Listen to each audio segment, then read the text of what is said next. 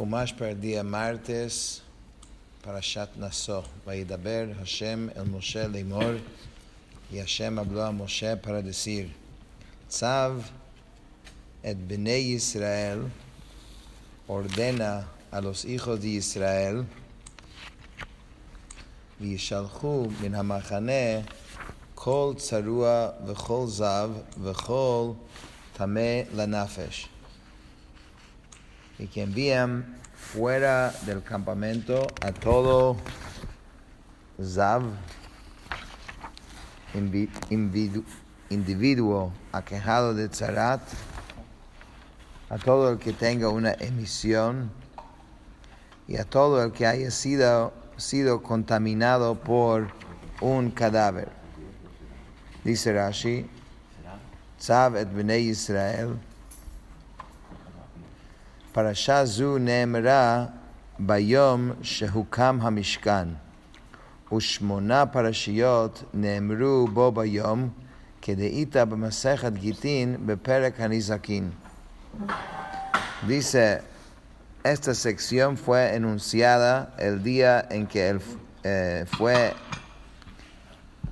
erigido el tabernáculo, y en ese mismo día fueron anunciadas ocho secciones más, como se declara en la Gemara en Gitín, en el capítulo Hanizakin. En otras palabras, en la Torah, la historia de la inauguración del Mishkan figura, o sea, el evento figura en Parashat Shemini. Pero dice, en ocho diferentes parashiot fueron dichos este mismo día, aunque no figuran allá en ese momento pasamos esto a varias parashiot y de repente llegas a una parte de la Torah y dice, para que sepas, este parashá fue dicho aquel día. Y, y este es uno de estos parashiot, que es la parashá que habla, o sea, de, de, de quién puede estar presente en el Mishkan, en, el, en la zona, en el, y obviamente tenía que haber sido ordenado en ese día porque, porque inmediatamente que está en función, todo el mundo tiene que saber quién puede estar y quién no puede estar. que envían, envían fuera del campamento. Shalosh machanot hayusham bishat chaniyatan. Toch haklaim himachane shechina. חניית הלווים סביב, כמו שמפורש בפרשת במדבר סיני, הוא מחנה לוויה, ומשם ועד סוף מחנה הדגלים, לכל ארבע הרוחות היא מחנה ישראל. הצרוע נשתלח חוץ לכולן. הזב מותר במחנה ישראל ומשולח מן השתיים. טמא לנפש מותר אף בשל לוויה והוא, והוא אינו משולח אלא משל שכינה. וכל זה דרשו רבותינו מן המקראות במסכת פסחים. Había tres campamentos a la hora de acampar. El área interior a las cortinas del atrio era el campamento de la presencia divina, la Shekhinah, donde estaba ubicada la tienda de la cita. Alrededor de esta área estaba el lugar donde acampaban los Leviim, como se enuncia explícitamente en la sección de Bemidbar Sinai. En ese, esa área constituía el campamento de los Leviim. Y desde ahí hasta el final del campamento de, de los estandartes en las cuatro direcciones cardinales, era el campamento de los israelitas. Ahora bien, el que tenía tzarat era enviado fuera de todos ellos. No podían estar ni siquiera en la Mahané Israel. El que tenía emisión, o sea, el Zav, estaba permitido quedarse en el campamento de los israelitas, pero no podía estar ni en la Mahané Shechina o Kehuná, o, sea, o, o Leviá y el que había sido, o sea, que se había contaminado por el contacto por un, con un cadáver, le estaba permitido incluso en los campamentos de los Leviim. siendo únicamente desterrado del el campamento de la presencia divina. Todo esto lo interpretaron nuestros Jajamim a partir de los versículos de esta sección en el tratado de Psachim. Tamel la Nefesh, el que haya sido contaminado por un cadáver, de misav litmei nafsha de enashak, omer ani shulashon atzmot adam, בלשון ארמי ויש הרבה, והרבה יש בבראשית רבה, Andrianus Shechik Tamia Shechik Atzamot. Esta expresión debe ser entendida co- tal como traduce el Targum, okay, que la palabra eh, litmei, utilizado en su traducción, significa los huesos de un ser humano en la lengua aramea. Y en el Midrash Bereshit Rabbah hay numerosos ejemplos de esta palabra. Por ejemplo, la exclamación que los huesos de Adriano sean machacados. Mizachar ad nekeva teshalechu el michutz lamachane teshalchum velo yitamu et machanehem asher ani shochem betocham. Tanto a varón como a mujer expulsarán a las afueras del campamento, los expulsarán para que no contaminen sus campamentos donde yo resido en el interi- interior de ellos. ויעשו כן בני ישראל וישלחו אותם אל מחוץ למחנה כאשר דיבר השם אל משה כן עשו בני ישראל. Los hijos de Israel hicieron así y los expulsaron a las afueras del campamento como el Eterno había hablado a Moshe, así lo hicieron los hijos de Israel. Ahora una pregunta, Raúl. Cuando dice afuera del campamento, me imagino que eso era un movimiento relativamente común. O sea, me imagino que siempre había alguien con Sara, con Sahara, o sea. Claro, Y afuera del campamento había algo más. O sea, tipo casas o cómo. cómo- me imagino que había algún tipo de, como de- o sea, para que uno pueda vivir. Porque en No ningún había lado baño. describen nada de eso. Pero ya esto no era considera, no tenía ningún Claro, no era parte del campamento, pero Exacto. me imagino que existía algún tipo de... y no era nada agradable ni socialmente. No, social era lo Ni peor. era- seguro. Pues estaba solo, Sí. me imagino. No, además que mira, mira quién, sabe quién, quién lo Se sacaron. marcaban, claro. Sí. וידבר השם אל משה לאמור, דבר אל בני ישראל איש או אישה כי יעשו מכל חטאות האדם למעול מעל בהשם ואשמה הנפש ההיא. Habla a los hijos de Israel un hombre o una mujer que cometa cualquiera de todos los pecados de- del ser humano al cometer un delito contra el Eterno y tal persona se haga culpable. Dice Rashi, הרי חזר וכתב כאן פרשת גוזל ונשבע על שקר. היא האמורה בפרשת ויקרא, ומעלה מעל בהשם וכיחש במיתו וגומר, ונשנית כאן בשני שני דברים שנתחדשו בה. האחד שכתוב והתוודו, לימד שאינו חייב חומש ואשם על פי עדים עד שיודה בדבר, והשני על גזל הגר שהוא נתון לכהנים. Rashi está eh, trayendo aquí la pregunta obvia que este tema que está tocando aquí ya lo tocamos, ya, ya lo hablamos en, antes, en el libro de Vayikra. Em,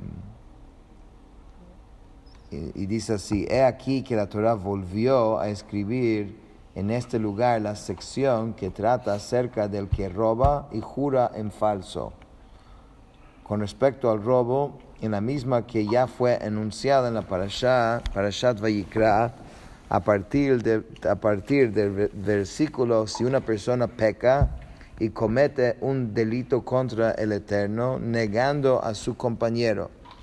Entonces, ¿cuál es la idea de volver a repetir una ley que ya fue dicho?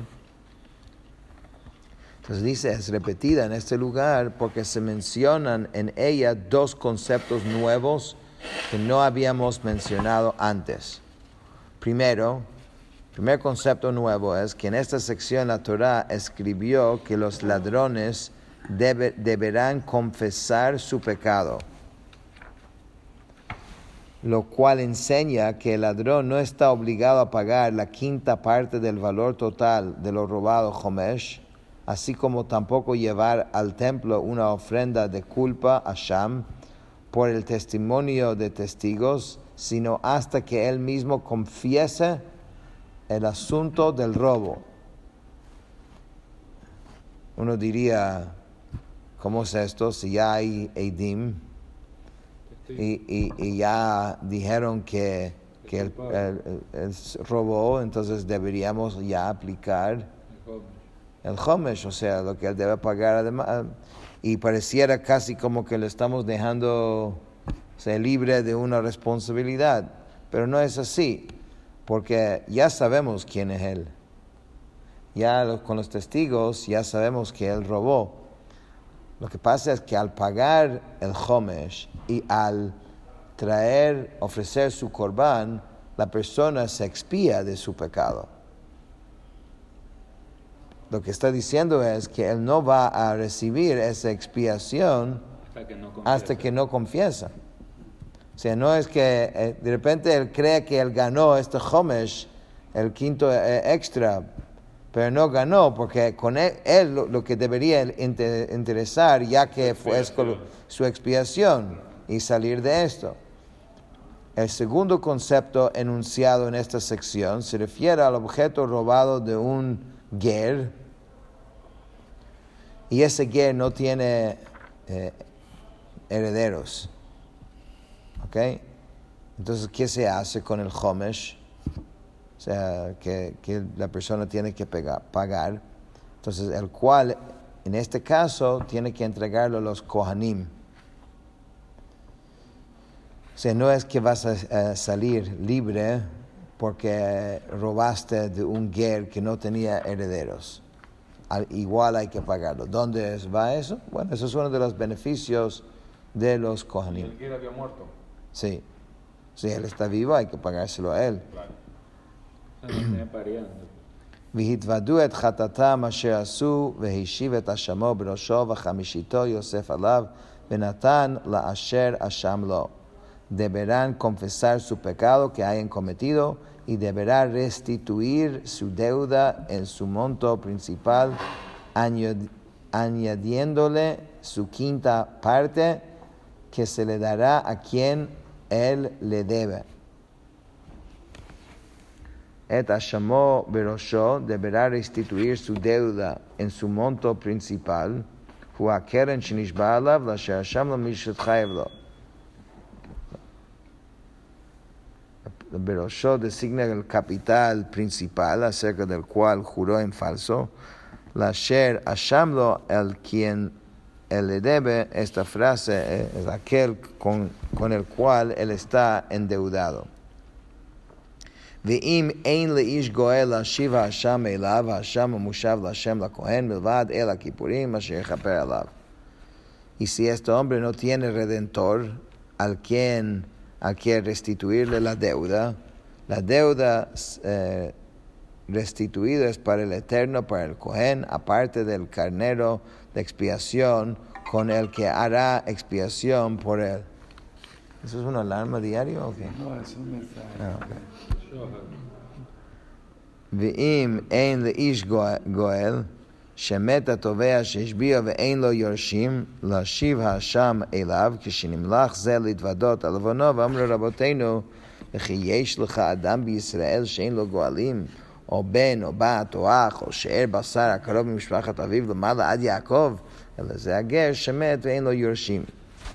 Esta misma idea ya vimos antes, y de esto es que sabemos que estamos hablando de un ger que no tiene eh, herederos. porque dice, ¿acaso hay alguna persona en el pueblo de Israel que no tenga redentores?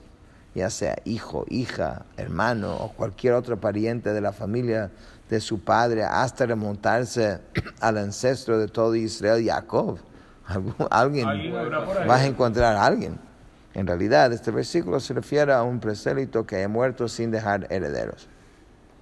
Hasham Mushab, la deuda restituido Zea Keren esto se refiere tanto al capital como la quinta parte adicional que debe pagar. La Shem, la Kohen, para el Eterno, para el Kohen.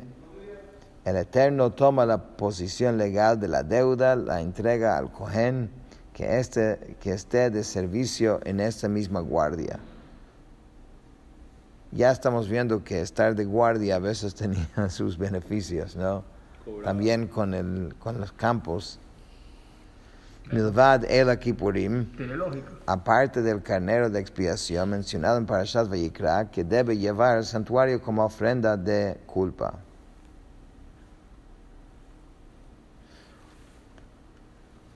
Pasuk Tet, V'chol Teruma, L'chol Kodshei, B'nei Yisrael, Asher Yakrivo L'Kohen, Lo Yihiyeh cualquier porción separada de todas las cosas consagradas de los hijos de Israel que ofrezcan al Cohen, suya será. Dice Rashi, Bechol Truma, cualquier porción separada, Amar Rabbi Ishmael, Vechi Truma, Makriven la Cohen, Alehu HaMechazer, Harel, Bet Agranot, Uma Talmud Omar, Sheyakriv la Cohen, אלו הביקורים שנאמר בהם תביא בית השם אלוקיך, ואינני יודע מה יעשה בהם. תלמוד לומר לכהן לא יהיה. בה כתוב ולימד על הביקורים שיהיו, שיהיו ניתנים לכהן. Rashi dice, ¿cómo? No, no entiendo, porque dice la palabra teruma. ¿Sabe lo que es teruma? Teruma es la parte que pertenecía al Cohen. Pero dice, ¿acaso la porción, la trumá, es llevada por el Israel al Cohen? La gente no, no iba a llevar su trumá al Cohen, sino el Cohen debe ir a buscarlo en, los graneros. Entonces, ¿qué significa que los israelitas llevan al Cohen? En realidad, dice, no estamos hablando en este pasuk de la trumá en el sentido estricto, sino de las primicias, los bikurim. En realidad, aquí la Torah no habla de la trumá en el, eh, digo, sobre las cuales se declara, ahí sí dice, traerás a la casa del Eterno tu Dios, pero hasta ahora no sabía qué se, qué se debía hacer con ellas, aparte de llevarla ahí. Por eso este versículo, versículo declara que cualquier porción separada que ofrezcan al Cohen, suya será. Este versículo viene y nos enseña con respecto respecto a las primicias que deben ser entregadas a los Kohanim. Último pasuk de hoy. Ish et kadashav lo yihiyu ish la kohen lo Y las cosas consagradas de un hombre serán suyas, lo que un hombre entrega al kohen de él será. Dice Rashi, ish et kadashav lo yiyeh, matnot kihuna u יכול יבוא ויתלום בזרוע, תלמוד לומר ואיש את קדושיו לא יהיו, מגיד שטובת הנאתן לבעלים. Dice, puesto que en otro lugar han, han sido enunciados los donativos que por ley corresponden al sacerdocio Kehuná y a los Leviim, se podría haber pensado que cualquier cohen o leví podría venir y tomarlos por fuerza puede llegar a tu casa y agarrar eh, su porción, lo que es truma, para enseñar que no es así. Este versículo declara que las cosas consagradas de un hombre serán suyas. ¿Qué quiere decir serán suyas? No son suyas porque al final tiene que entregar, pero son suyas que él tiene el derecho de beneficio a quien se la da. E, en ese sentido sí es suyo.